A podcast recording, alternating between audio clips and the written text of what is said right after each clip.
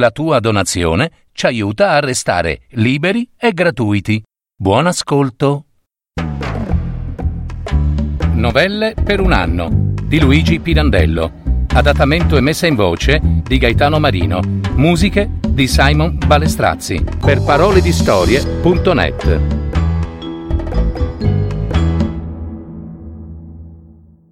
I Fortunati. Tonache di Montelusa. Una commovente processione in casa del giovine sacerdote Don Arturo Filo Marino. Visite di condoglianza.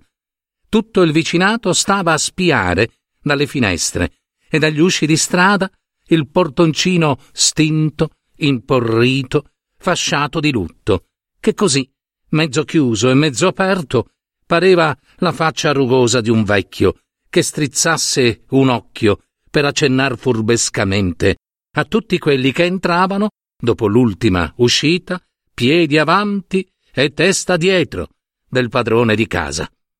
La curiosità con cui il vicinato stava a spiare faceva nascere veramente il sospetto che quelle visite avessero un significato o piuttosto un intento ben diverso da quello che volevano mostrare. Ad ogni visitatore che entrava nel portoncino scattavano qua e là esclamazioni di meraviglia. Uh, anche questo. Chi, chi, chi? L'ingegner Franci. Anche lui? Eccolo là. Entrava. Ma come? Un massone? Un 33? Sì, signori, anche lui, e prima e dopo di lui, quel gobbo del dottor Niscemi, l'ateo, signori miei, l'ateo, e il repubblicano e libero pensatore avvocato Rocco Turrisi e il notaio Scimè e il cavaliere Preato e il commendator Tino La Spada, consigliere di prefettura, e anche i fratelli Morlesi che, appena seduti, poverini, come se avessero le anime avvelenate di sonno, si mettevano tutte e quattro a dormire, e il barone Cerrella, anche il barone Cerrella, il meglio insomma, i pezzi più grossi di Montelusa, professionisti, impiegati, negozianti.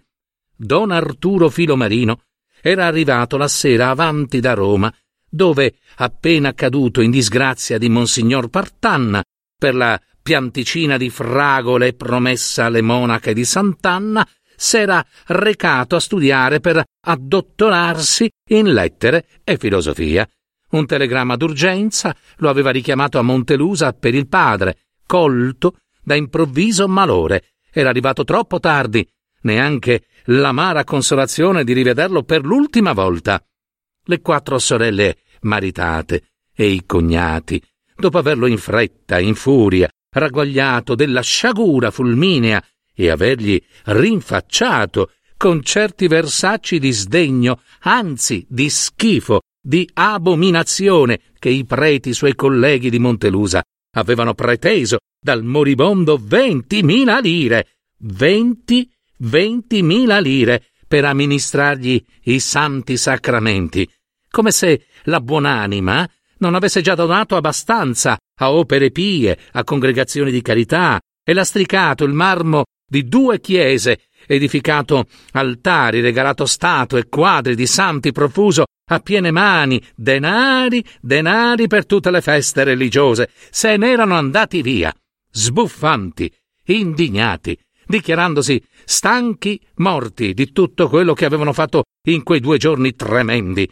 e lo avevano lasciato solo, là, solo, santo Dio, con la governante piuttosto, sì, piuttosto giovine che il padre, buonanima, aveva avuto la debolezza di farsi venire ultimamente da Napoli e che già con collosa, eh, collosa amorevolezza lo chiamava Don Arturi.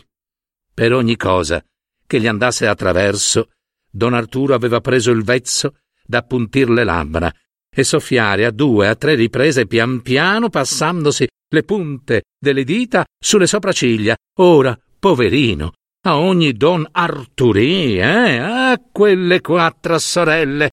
Quelle quattro sorelle lo avevano sempre mal visto, fin da piccino, anzi propriamente non lo avevano mai potuto soffrire. Forse perché unico maschio e ultimo nato, forse perché esse, poverette, erano tutte e quattro brutte, una più brutta dell'altra, mentre lui, bello, fino fino, biondo, biondo e riccioluto, la sua bellezza doveva parer loro doppiamente superflua.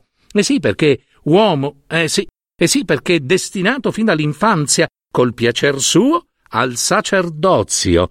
Prevedeva che sarebbero avvenute scene disgustose, scandali e liti al momento della divisione ereditaria. Già i cognati avevano fatto apporre i suggelli alla cassaforte e alla scrivania nel banco del suocero, morto, intestato.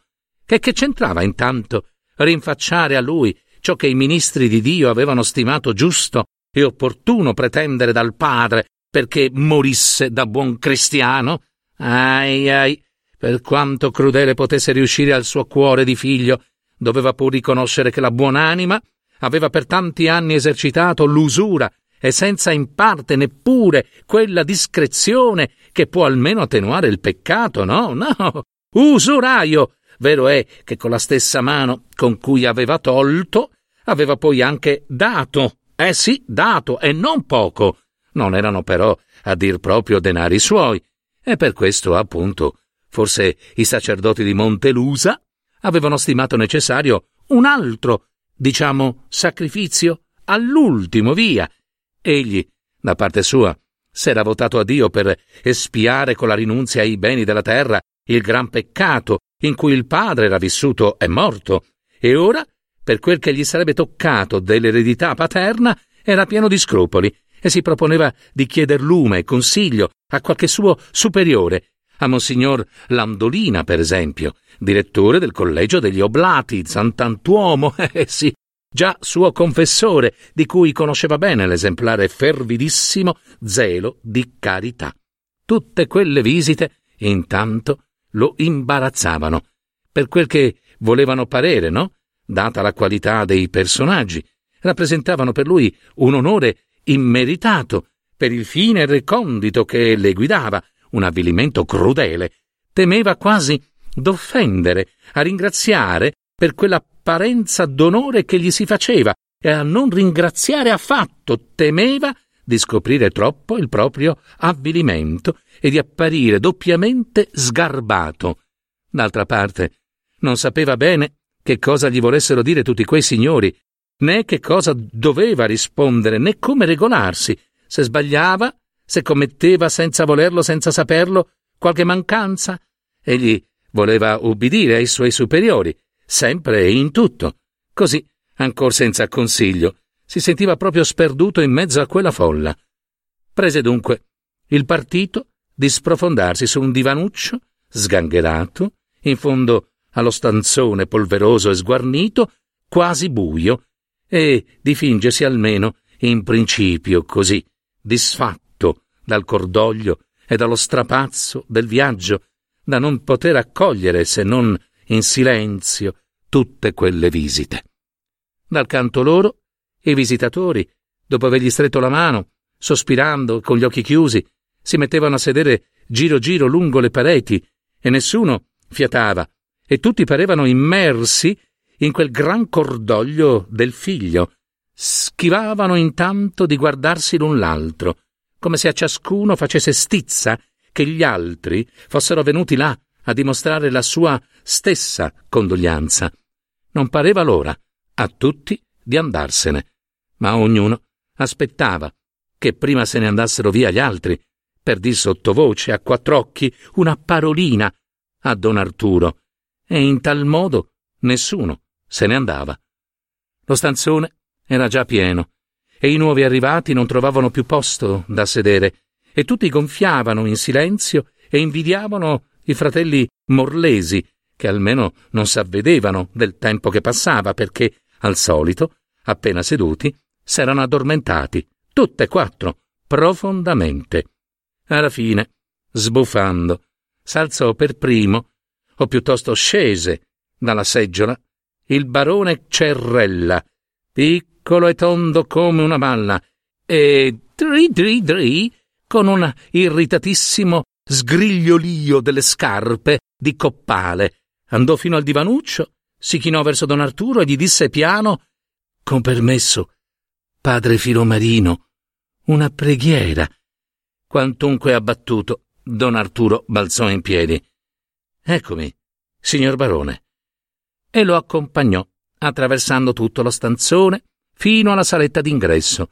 Ritornò poco dopo, soffiando, a sprofondarsi nel divanuccio, ma non passarono nemmeno due minuti che un altro si alzò e venne a ripetergli Con permesso, padre Filomarino, una preghiera. Dato l'esempio, cominciò la sfilata. A uno a uno, di due minuti in due minuti, s'alzavano e... Ma dopo cinque o sei, don Arturo non aspettò più che venissero a pregarlo fino al divanuccio in fondo allo stanzone, appena vedeva uno alzarsi. Accorreva lui, pronto e servizievole, e lo accompagnava fino alla saletta. Per uno che se ne andava, però, ne sopravvenivano altri due, o tre alla volta, e quel supplizio minacciava di non avere più fine per tutta la giornata.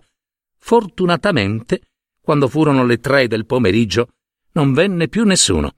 Restavano nello stanzone soltanto i fratelli Morlesi seduti uno accanto all'altro, tutte e quattro nella stessa positura, col capo ciondoloni sul petto.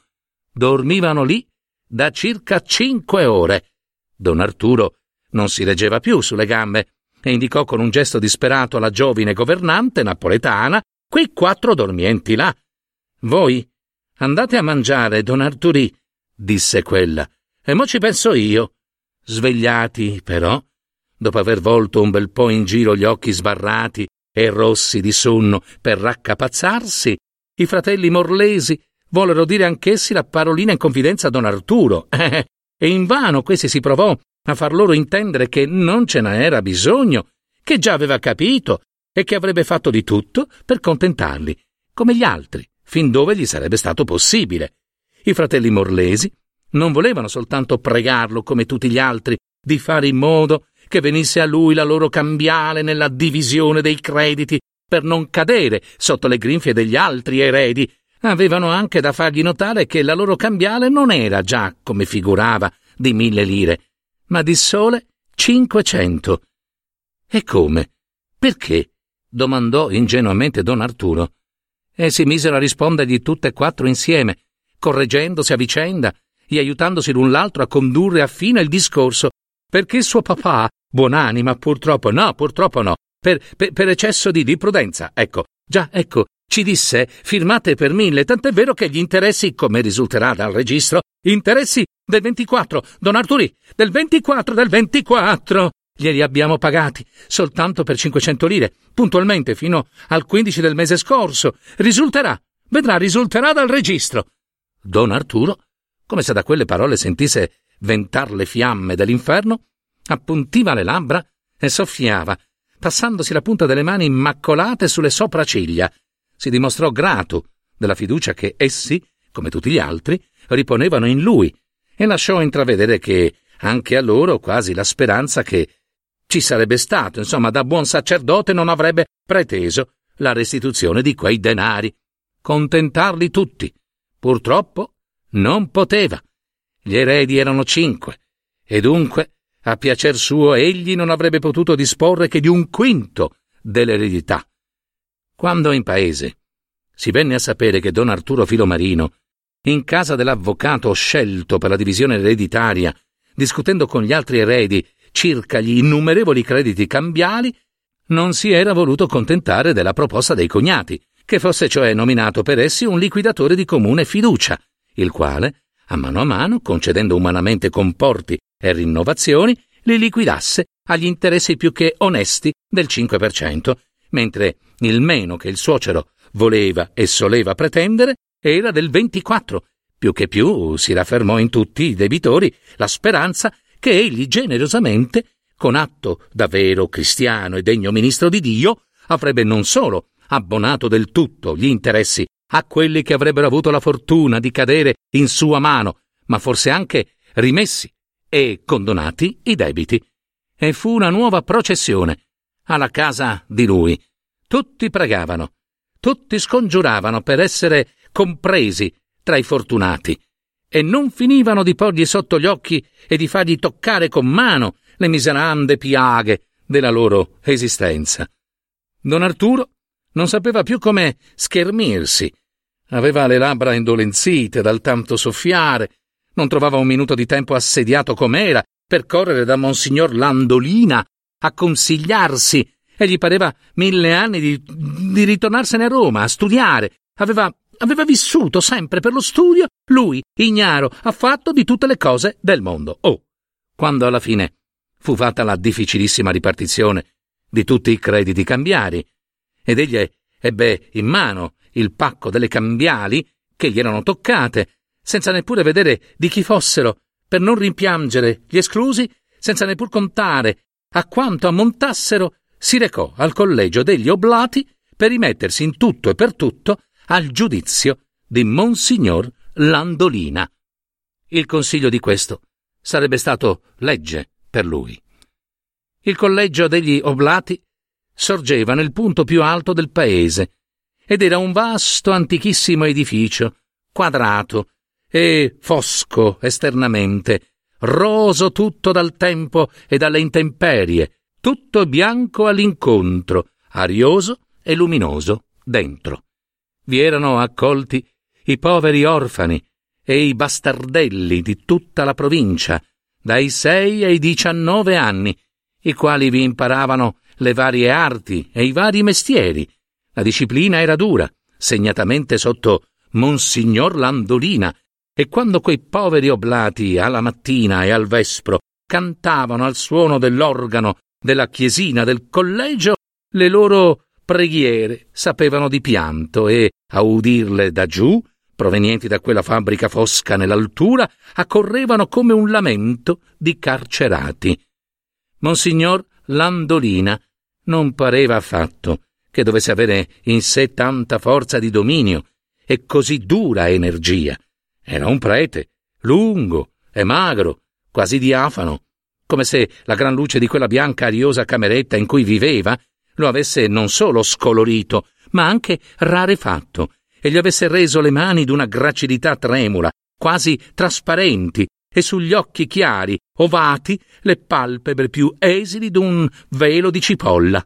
Tremula e scolorita, aveva anche la voce, e vani i sorrisi sulle lunghe labbra bianche, tra le quali scorreva spesso qualche grumetto di biascia.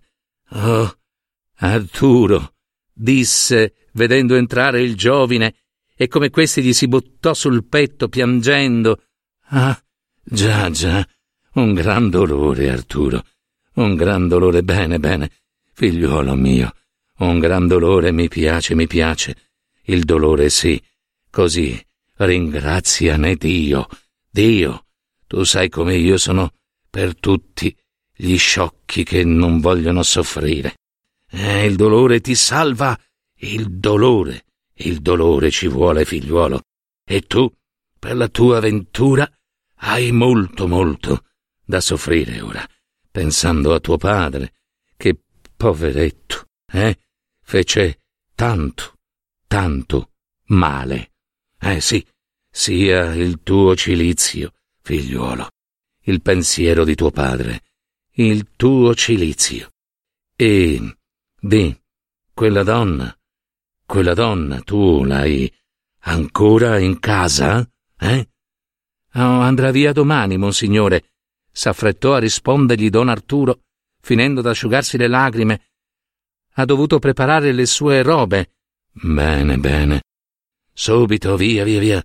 Via subito quella donna. Che hai da dirmi, figliuolo mio?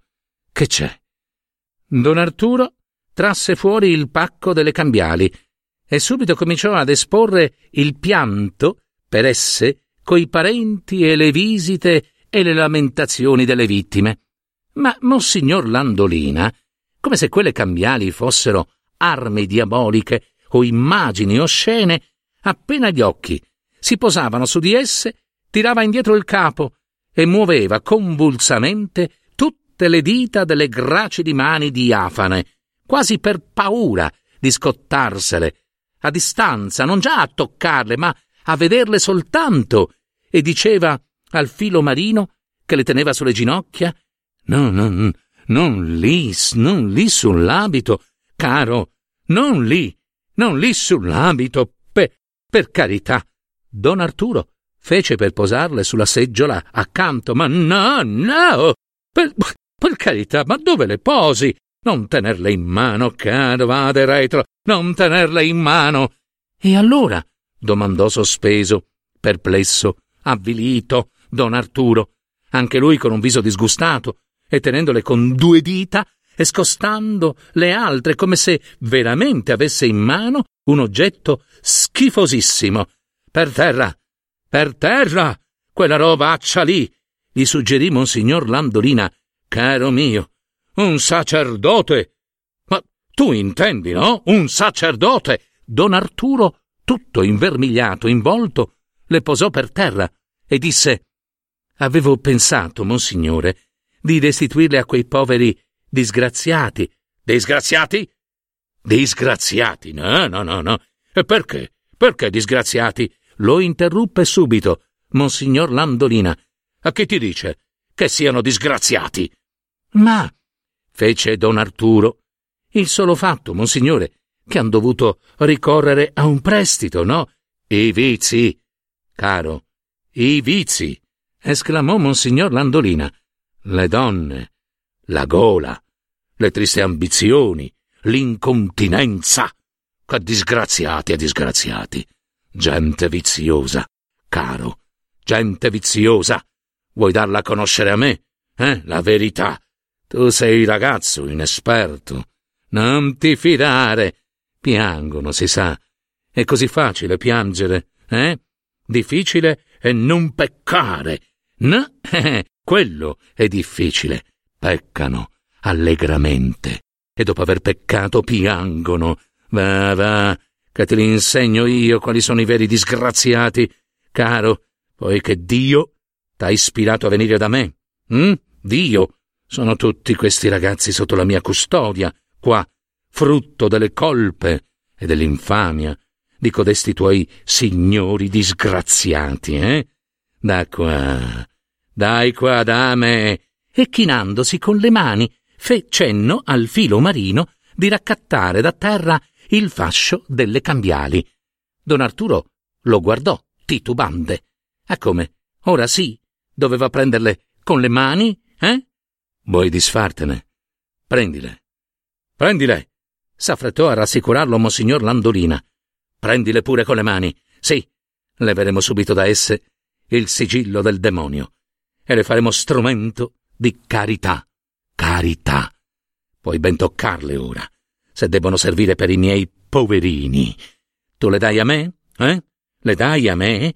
Le dai a me, su? E li faremo pagare, li faremo pagare, caro mio. Vedrai se li faremo pagare, codesti tuoi signori disgraziati. Rise, così dicendo, ed un riso senza suono, con le bianche labbra appuntite e con un suo scuotimento fitto fitto del capo. Don Arturo avvertì a quel riso come un friggorio per tutto il corpo e soffiò, soffiò. Ma, di fronte alla sicurezza sbrigativa con cui il superiore si prendeva quei crediti a titolo di carità, non ardì replicare. Pensò a tutti quegli infelici che si stimavano fortunati d'essere caduti in sua mano e tanto lo avevano pregato e tanto commosso col racconto delle loro miserie storie cercò di salvarli almeno dal pagamento degli interessi. Eh no? No. E perché? Perché? Gli diede subito su la voce Monsignor Landolina. Dio si serve di tutto, caro mio, per le sue opere di misericordia, no? Di un po', di un po'. Che interessi faceva tuo padre? Eh? Forti, no? Eh, lo so, lo so. Almeno del 24, mi par d'aver inteso. 24, bene. Li tratteremo tutti con la stessa misura. Pagheranno tutti il 24%.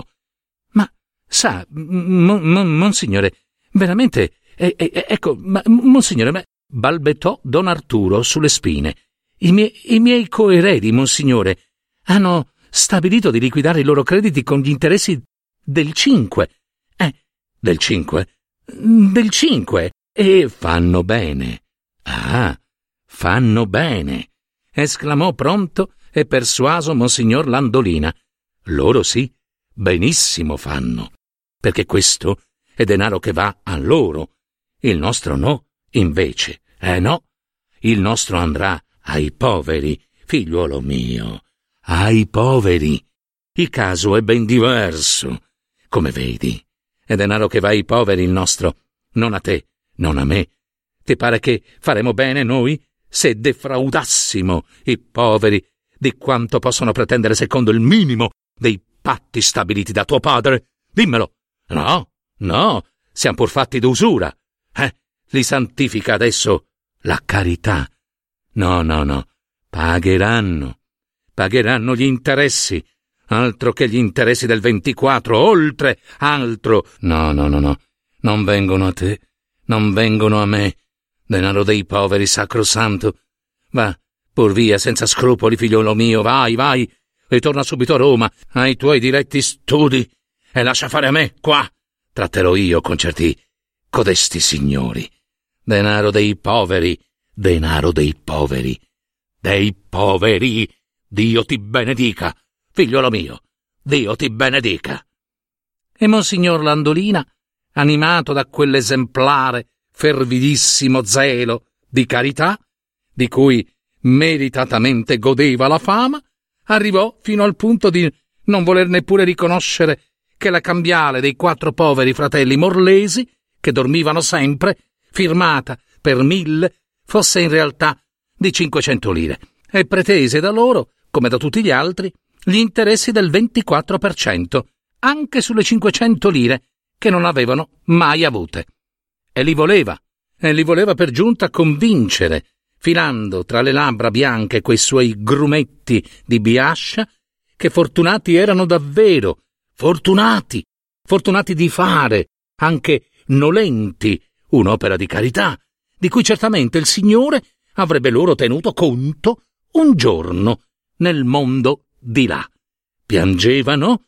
Eh, il dolore, il dolore li salva. Figliuoli, il dolore.